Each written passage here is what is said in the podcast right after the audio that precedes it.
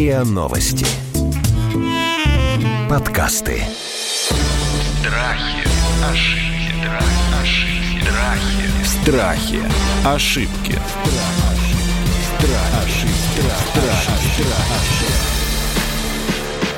Здравствуйте, это подкаст «Страхи и ошибки». Меня зовут Наталья Лосева. В этом сезоне мы продолжаем говорить и о страхах, говорим о заблуждениях, об ошибках, но и берем разные жизненные ситуации. Вот сегодня мы решили поговорить о страхе не родить ребенка, ну, особенно первого ребенка, после 35 лет. Да, такая, знаете, сразу перед моими глазами рисуется армия старородящих, как это, между прочим, медицинский термин, который очень обижает нас женщин. И они такие ставят на себе крест и говорят, мы старородящие, мы не забеременеем после 35 лет. Ну, давайте разберемся, где тут правда, где мифы, где домыслы. И будем мы это делать с клиническим и перинатальным психологом, руководителем психологической службы фонда «Свет в руках» и психологом Центра акушерства и перинатологии имени Кулакова Елизавета Суханова. Здрасте, Елизавета. Здравствуйте. И кандидатом медицинских наук, врачом высшей квалификационной категории, акушером-гинекологом, врачом ультразвуковой диагностики Ириной Никифорович. Здравствуйте. Здравствуйте, Ирина. Наталья.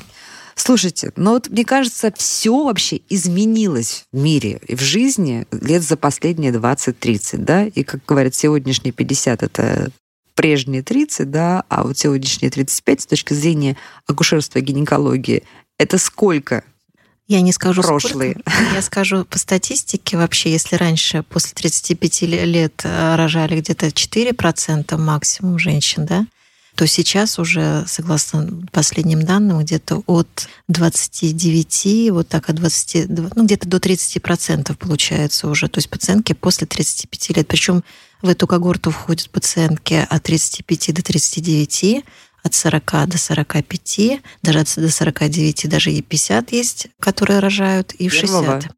Ну, я не знаю, первый или нет, но Ну, в то есть- статистике такая цифра есть. Вот. И в Тем не менее- 60 рожают. да, да, там надо просто смотреть, что, то есть это то, что я видела, вот я изучала статистику, специально посмотрела, вот, и, в принципе, интересные такие данные, в общем-то, получаются. Поэтому, я думаю, эта тенденция была всегда раньше на Западе. Теперь я думаю, что учитывая наши все вот эти вот влияния Запада, все-таки оно присутствует, хоть мы такая большая, А что, огромная... это психологическое, это с- психологическое и социальное явление, или это все-таки речь идет о физиологии и о биологии? Нет, я думаю, что все-таки в большей степени это, конечно, социальное явление, потому что пациентки, в общем-то, стараются достичь какого-то определенного социального уровня для того, чтобы могли потом обеспечить, дать своим детям все, что они, э, мне кажется, это даже больше психологический момент. Мне кажется, они хотят дать своим детям все, чего они в свое время не получили сами, в общем-то. Вот мне, мне так кажется. Может быть, я ошибаюсь. Вот. И поэтому, конечно, здесь надо смотреть разные моменты. С социальной точки зрения, конечно, после 35 лет люди более подготовленные, пары более подготовленные, они уже психологически более готовы. Я думаю, что То есть Елизавета такое потом осознанное расскажет. родительство, осознанное, осознанное родительство, да. Это не то, что когда мы рожаем в институтах, да, и Да, потом первый ребенок да, последняя да, игрушка. Да, да, да, да, и он нас растет и уже сам по себе по роддомам ходим, по хирургии, ну, то есть когда, если мы работаем, то, понятно, дети наши с нами где-то ходят, рядом присутствуют. Вот, то здесь уже другая история. Вот, а если смотреть с физиологической точки зрения, то тут тоже присутствует ряд моментов, которые, в принципе, они повышают риски, но это тоже надо учитывать, потому что наши женщины сейчас уже могут позволить, они следят за собой, они великолепно выглядят, они, они ведут правильное питание, они ведут правильный образ жизни. То есть здесь вот эти моменты надо учитывать. И иногда даже при обследовании можем обнаружить то, что здоровье 40-летней гораздо лучше, чем здоровье 26-летней. Как это? Такое бывает. бывает. Почему это? Ну, потому что некоторые, может быть, э, молодые еще думают, что у них все само собой получится. А люди после 35 лет Они уже все-таки они собой. следят за собой, они хотят долго выглядеть молодыми и красивыми, и при этом осуществлять свою репродуктивную функцию. Послушайте, но все равно ведь законы природы никто не отменял. И увядание репродуктивной функции происходит с какого возраста? Когда он начинает это вот Вообще 20 поворачивает с солнце? 25 с 27 лет. Я вам скажу Уже идет так. увядание. Значит, смотрите, увядание начинается с рождения девочки. Потому что когда девочка закладывается, у нее на четвертой неделе зачатие, ну, в смысле, формирование беременности закладываются миллионы фолликул, миллионы. Когда это еще бластвовало. Да, когда она рождается, у нее уже тысячи. И когда уже наступает период полового созревания, там уже остаются там десятки тысяч. Поэтому здесь вот эти моменты стоит учитывать. Понятно, что если 25 лет она может забеременеть с первого раза, с первого цикла, то в 35 там уже беременность может наступить, если по статистике 25 на 20% может наступить беременность с первого раза, то после 35 где-то уже 5%. То есть вот это понятно, что репродуктивная функция стареет, Самый оптимальный а, возраст беременности это, конечно, и психологически, и физиологически 22 года, до 25 лет раньше, ну, до 30, вот так считалось. Вот. Ну, сейчас, учитывая все вот эти вот нюансы социальные наши, психологические, то есть, конечно, все эти вопросы надо пересматривать. И, в принципе, почему развивается вот перинатология, акушерство, вот эти все наши приказы. То есть мы должны учитывать все возрастные категории, формируются группы риска, и в зависимости от групп риска, в зависимости от выявленных патологий, мы уже коррегируем. Ирина, а вот по документам официально, когда вы, э, с какого возраста вы пишете, что женщина старородящая? Мы сейчас уже не пишем такой термин старородящая. Правда? Вот я Раньше... помню, что я рожала в 23 да. года, я уже была старородящая. Представляете, у меня в карточке было написано 23 года, что я старородящая вещь. Я знаю, что вот когда я начинала работать, раньше писали 28 лет, после 28 лет была ага. возрастная первородящая, потом после 31 года стала возрастная первородящая. Но сейчас я уже думаю, после 33, может быть, может быть, будет такое. Но сейчас уже мы не пишем такие диагнозы, просто мы это указываем. Мы пишем обычно, чтобы это было как-то более так лояльно. Возраст там ну, 35-39 для того, чтобы сразу обращать внимание, что, в принципе, здесь должно быть особое внимание, то есть смотреть, и чтобы, в общем-то, учитывая то, что количество рисков, конечно же, возрастает. Вот мы вернемся к количеству рисков обязательно. Сейчас я хочу поговорить с Елизаветой. Елизавета, а вот я бы хотела чтобы вы нам, конечно, не называя именно фамилии, просто вот рассказали, как рассуждает пара, в которой, или, может быть, мама одна, ну, потенциальная, которая больше 30 лет. Вот я услышала аргумент Ирины о том, что откладывается беременность, в том числе потому, чтобы попутешествовать, заработать денег, обеспечить ребенка квартирой и так далее. Но есть ведь и другой аспект, да? Вот я, на самом деле, так тоже часто думаю, ну хорошо, я могу родить сегодня там здоровая, сильная женщина 40-45 лет, а может быть и 50, как вы говорите. Я могу родить ребенка и дать ему все. Но я понимаю, что когда моему ребенку будет 16, я уже буду прям бабушка. Ну, возрастная, да? А вот когда ребенку будет 35, и он родит своего ребенка, еще не факт, что я внука на руках подержу. Меня еще вот это останавливает, да? Вот противовес той позиции, что подготовиться и стать осознанной, с осознанным родителем, в том числе материально готовым. Как ваши рассуждают клиенты, пациенты, которые к вам приходят с вопросом, вот как рожать после 35, кого я рожу, рожать ли, откладывать беременность, или уже, или уже не надо этого? Во-первых, да, здесь очень важно, по какой причине это было отложено. И, безусловно, да, социальные вот эти ожидания, а общество, оно, по сути... Часики тикают. А, оно такие двойные стандарты так женщине сейчас предъявляет. Если раньше было родить рано, это хорошо, то сейчас вроде как и не совсем. То есть женщина должна одновременно построить карьеру, стать успешной, самодостаточной, ну и успеть стать мамой. И как вообще это совместить, это, в принципе, не очень понятно. При этом в том числе СМИ на это влияет. Да? Сейчас, например, достаточно много говорят о многодетном родительстве, как это здорово и так далее. Вообще, как тогда успеть родить троих детей, но при этом построить карьеру. карьеру. Угу. Здесь не очень ясно. Наверное, для меня, как для психолога, важно выяснить вначале причину это было действительно осознанное, отложенное родительство. То есть мы пока не готовы, мы хотим там пожить для себя или чего-то достичь. Но я понимаю, что нас могут слушать разные женщины. И, к сожалению, очень часто вот это отложенное родительство вызвано тем, что, например, нет партнера. Она, может быть, и хотела бы там в 30 или в 28 родить этого ребенка, но понятно, что есть технологии, которые позволяют мамам становиться мамами и без партнера, но это же очень тяжело, да, решиться на такое, как я буду одна с ребенком. Для кого-то это вообще отдельная трагедия, это продлительное бесплодие, с которым сейчас тоже многие пары сталкиваются, они тоже хотят, и они вместе с этим борются. Но на это уходят годы иногда, к сожалению. Поэтому для того, чтобы понять, как помочь семье, для начала причина, почему так случилось. И э, если все-таки, да, у нас сегодня основная тема это про социальные вот эти вещи, да, про то, что сейчас э, не принято, не модно рожать в юном возрасте, и это ограничение там своих возможностей, то здесь, наверное, очень важна мотивация. А почему они вообще сейчас захотели? Вот они не хотели, например, 10 лет, или 20 лет они не хотели. Угу. И, к сожалению, здесь очень часто выясняется, что мотивация это и не про то, что мы хотим ребенка его любить, дарить э, заботу, нежность. А мы что мы готовы. хотим? А мы хотим оправдать ожидания, к сожалению. Потому что часики тикают, и нам все говорят, семья без ребенка не семья, вы неполноценны. Потому что родители говорят, где внуки. А может быть, бывают и другие мотивации. Реализовать в этом ребенке свои несбывшиеся Мгм. мечты. И это тоже частая история. Это про все те случаи, когда я не смогла стать балериной, а ты станешь. Хочешь, не хочешь, станешь. А что, чем больше возраст, тем больше вот, это вот, э, вот этот э, импульс э, реализовать свои какие-то не- нереализованные Смотря мечты? какие, смотря какие, если это про, ну, конечно, там про спор, да, то уже, вероятно, к 30 годам женщина поняла, что она балериной не станет. Но это просто лишь пример, и здесь может быть, да, про какой-то успех, про вот ты обязательно будешь учиться в институте, а еще я решу в каком. Это вот откуда, да, почему мы считаем, что мы лучше знаем, чем этот вот ребенок, которому мы дали жизнь.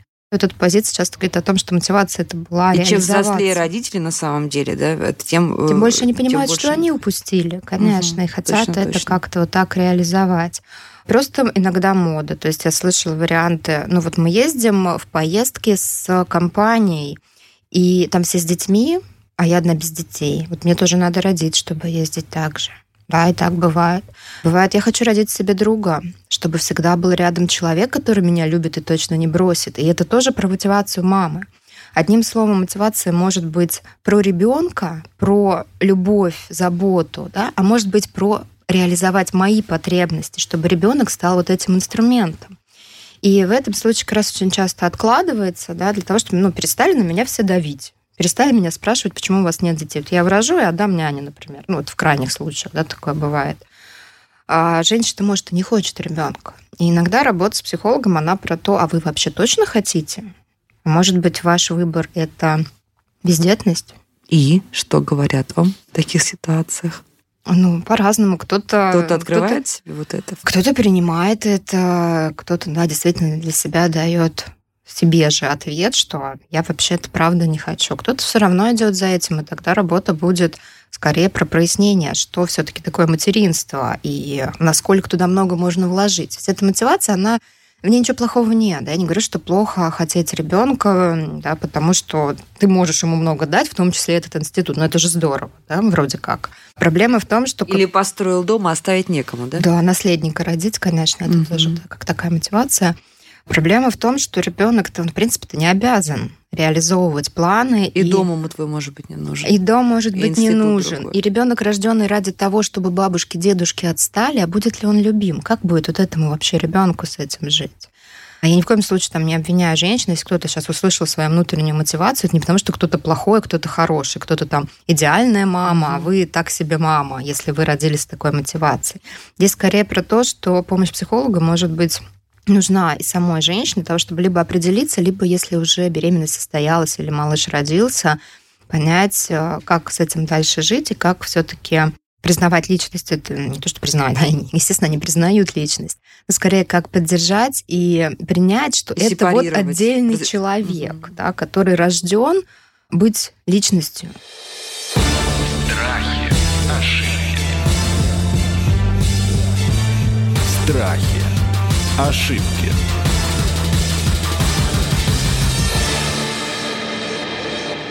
Вот смотрите, Ирина, нам ведь сейчас Елизавета показала как бы другой, другую сторону вот этой монеты осознанности, да? Мы с вами говорили сейчас про осознанность в таком очень позитивном ключе, да, что люди подходят к этому решению системно, понимая, что они делают, какие молодцы, да, дозрели до родительства, бессонные ночи их не испугают, а вдохновят, школу они выберут какую надо и прочее, там будут купать ребенка и развивать его по всем новым методикам. Вот как мы в таком контексте говорили, да?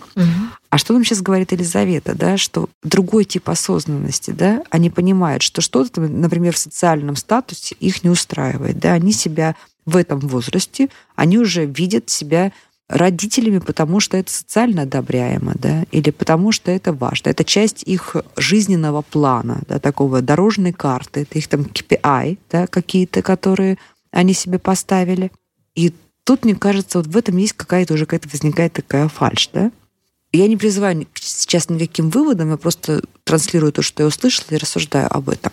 А давайте поговорим тогда вот о риске, все-таки о медицинском риске.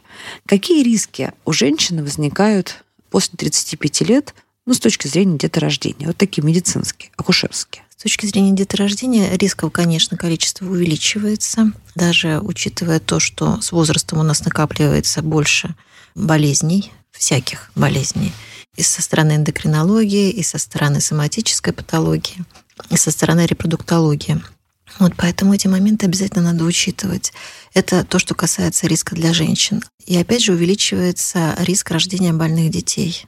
Опять после 35 лет в общем-то, по статистике... А почему это происходит? Ну, это за счет того, что, в принципе, с возрастом происходит старение генетического материала, накапливаются мутации, страдает сама яйцеклетка, то есть она становится не настолько качественной. То есть почему, в общем-то, наступает реже беременность? Потому что овуляция может проходить. Она, может быть, не будет проходить так, как в молодых, так часто. Она может проходить, но может выходить просто яйцеклетка неполноценная.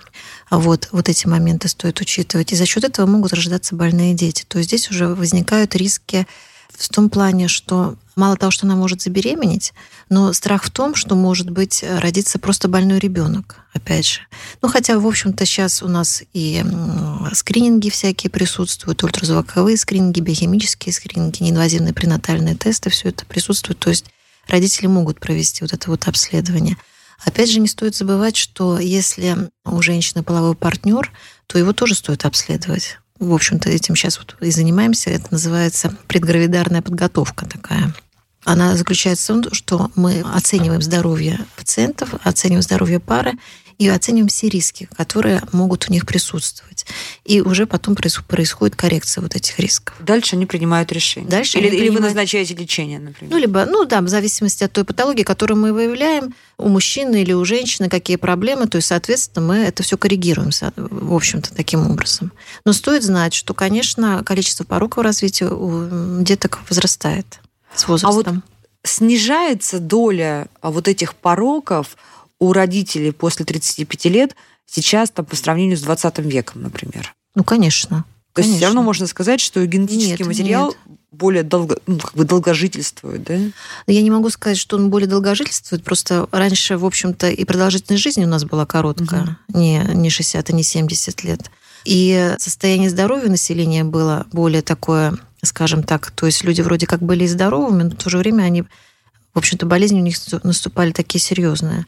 Вот. Сейчас люди следят за своим здоровьем, занимаются спортом, пьют там пищевые добавки, там все. И я не могу сказать, что прямо как-то поменялось. Здоровье, может быть, поменялось в каком плане?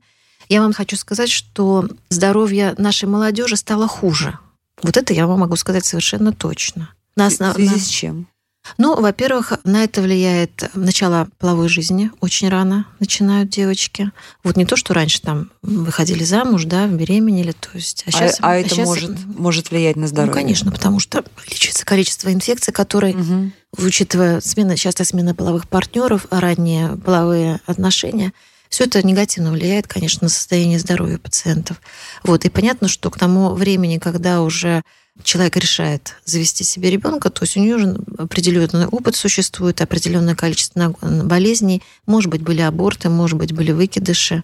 То есть все это, конечно, влияет и на состояние даже самого... Ну, грубо говоря, вульгарно, некая изношенность уже организма. Ну, да? нельзя так сказать изношенность. Угу. Просто все равно нагрузку уже организм какую-то определенную перенес. И она у нас уже существует. Угу. То есть, если раньше рожали, была первая беременность, и аборт, э, это вообще считалось, что это просто первый аборт, это просто была трагедия, и потом девочка боялась, что она там не забеременеет, да, там, если там выходила замуж то теперь, в принципе, достаточно часто встречаются пациенты с отягощенным акушерско-гинекологическим анамнезом, когда у них уже накоплен определенный опыт в этом плане, и поэтому здесь, конечно, риски даже основаны могут быть чисто на нашей чисто гинекологической патологии.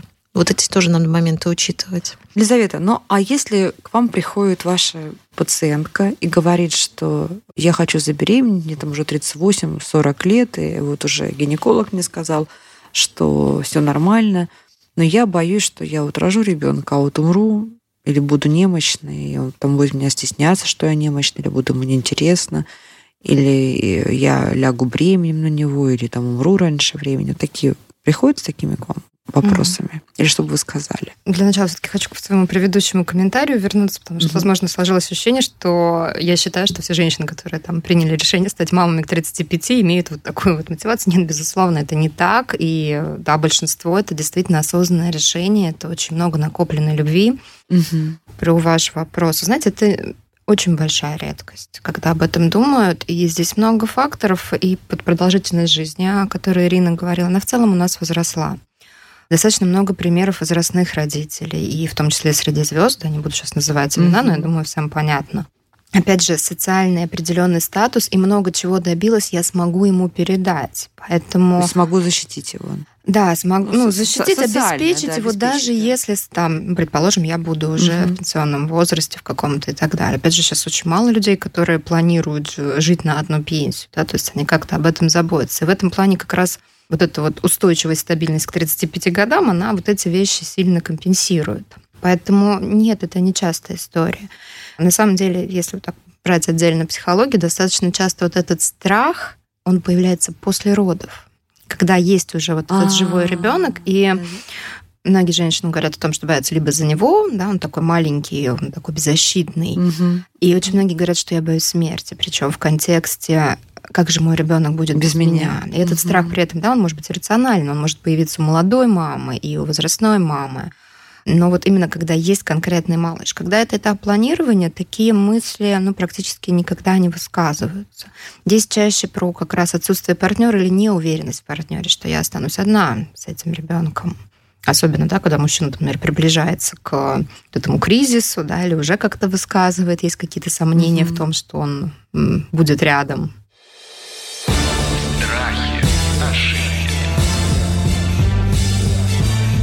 Страхи. Ошибки.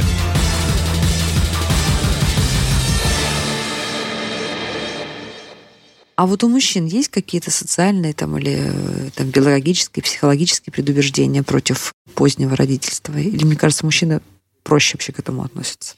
Судя по звездам, по нашим.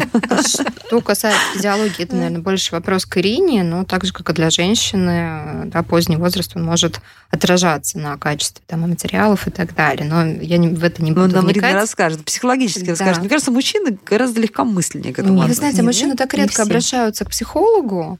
А В А, редких вообще. случаях вместе с женщиной, которая Мгм. по какой-то причине, да, например, они планируют ЭКО, и некоторые мужчины, например, против ЭКО. Вот в этом плане есть, да, предрассудки. Очень часто обращение женщины, как уговорить мужа пойти на ЭКО, потому что там какие-то, значит, у А. него сомнения, страхи, вплоть до иногда иррациональных, э, типа, подменит нашего эмбриона, или как это, если все узнают, что это было ЭКО, то все узнают, как я это делал, а я же вообще нельзя, чтобы кто, ну, извините, да, но вот это правда жизни. Мгм. Ну, то есть мужчине сложно даже признаться, что он там сдавал биоматериал. Иногда это повод для обращения, но вместе с семьей или даже одна женщина приходит поговорить о том, почему так происходит. Папа, который пришел поговорить о своей готовности, я в своей практике не встречала. Папа, который пришел после потери, да. Мгм.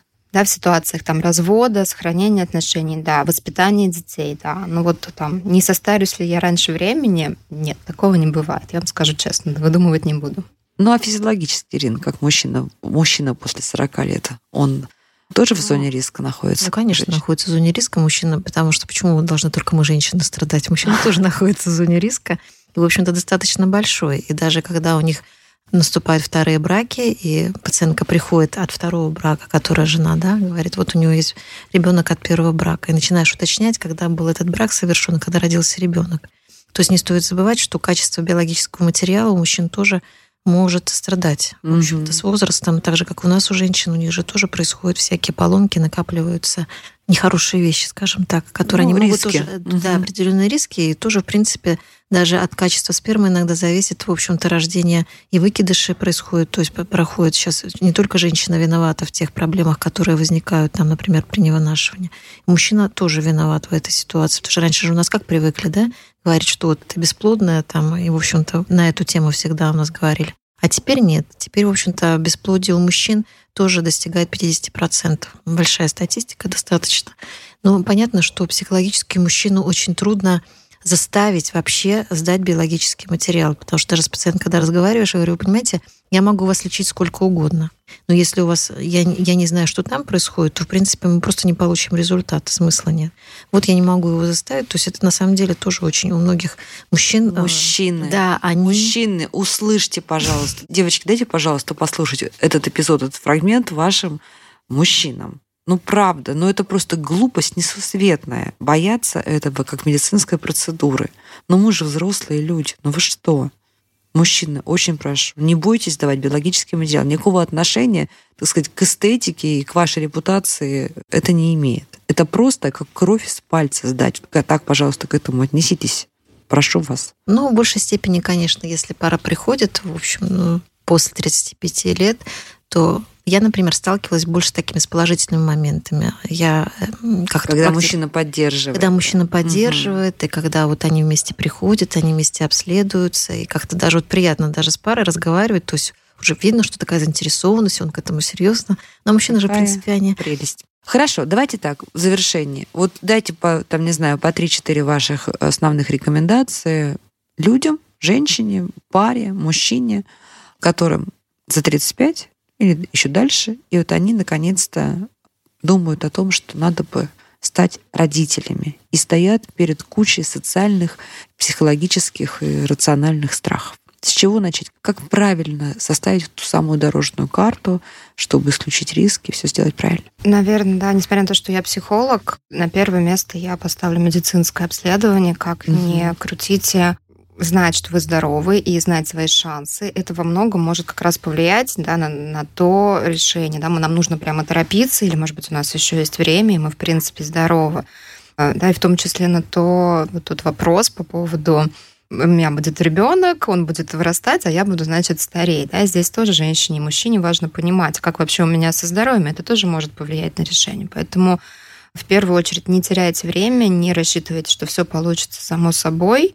Может быть, и получится. Может быть, вы придете и узнаете, что вы супер здоровы, как Ирина сегодня говорила, иногда 40-летние mm. с лучшим здоровьем, чем 20-летние.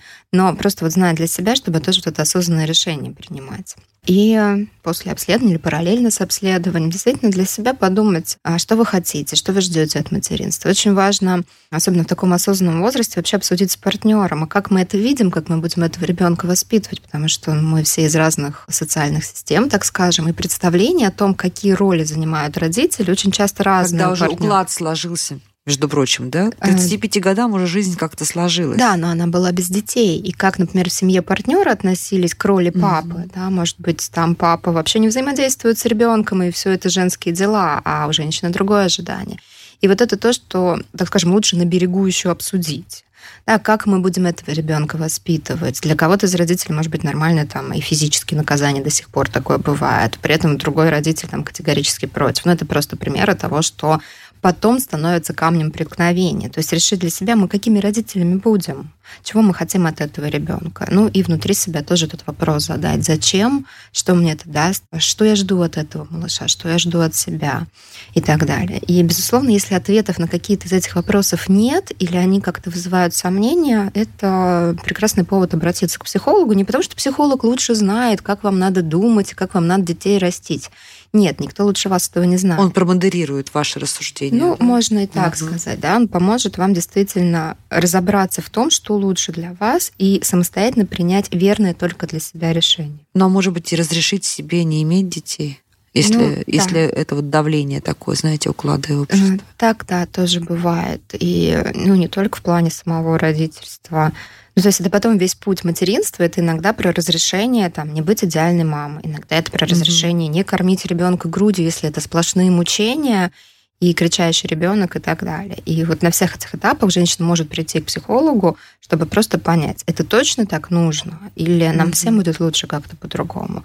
И да, иногда это может быть решение, «А я на самом деле не хочу, мне прекрасно, да, или я не хочу вынашивать беременность. Я хочу ребенка, да, я к этому готова, но вот да, по каким-то обстоятельствам, там, например, не готова именно к беременности, тогда это прекрасное геройское решение взять ребенка, например, из детского дома. И это вот все те варианты, которые можно обсудить с психологом. А также, конечно, там страхи, тревоги, и по поводу беременности, и по поводу просто материнства. На самом деле мы сегодня затронули тему ЭКО во многом, да, есть много отсылок сюда, потому что когда мы говорим про возраст старше 35, мы должны понимать, что там очень многие пойдут по этому пути, хотят угу. или нет.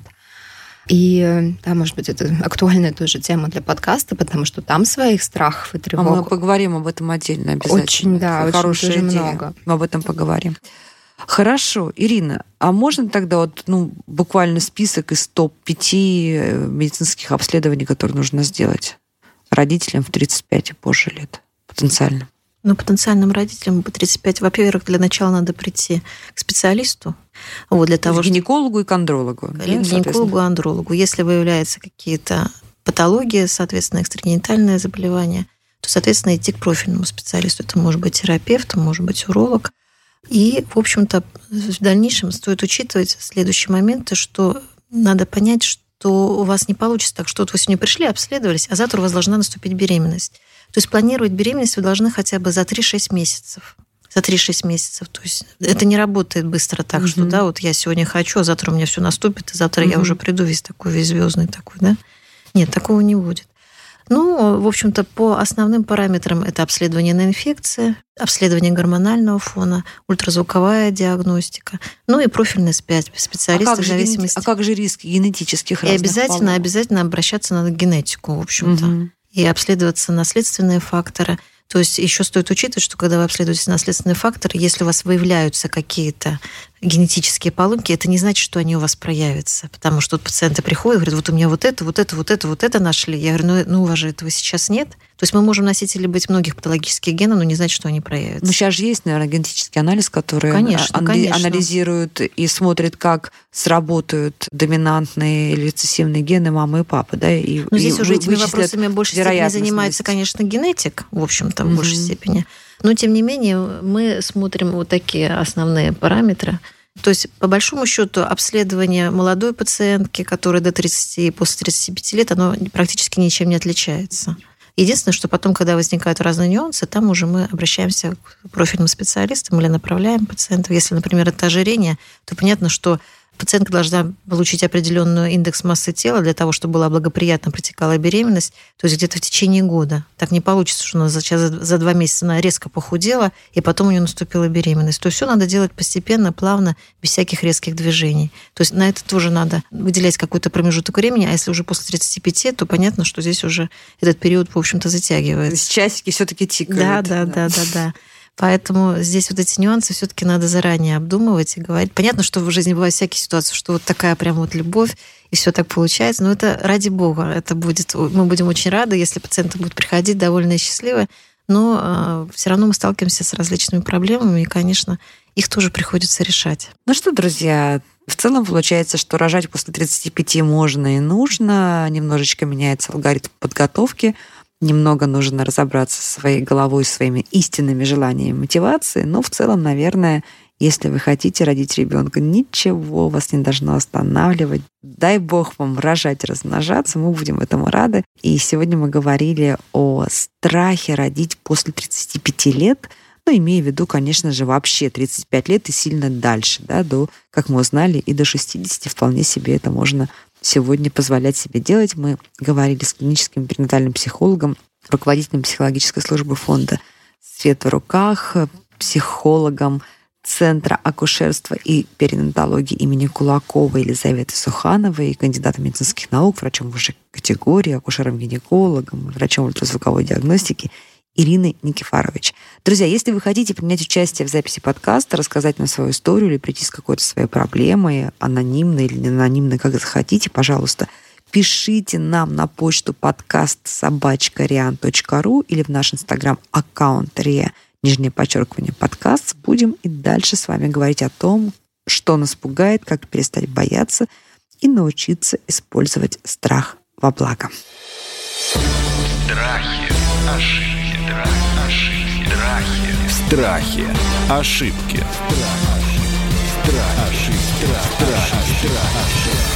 Слушайте эпизоды подкаста на сайте ria.ru в приложениях Apple Podcasts, CastBox или SoundStream. Комментируйте и делитесь с друзьями.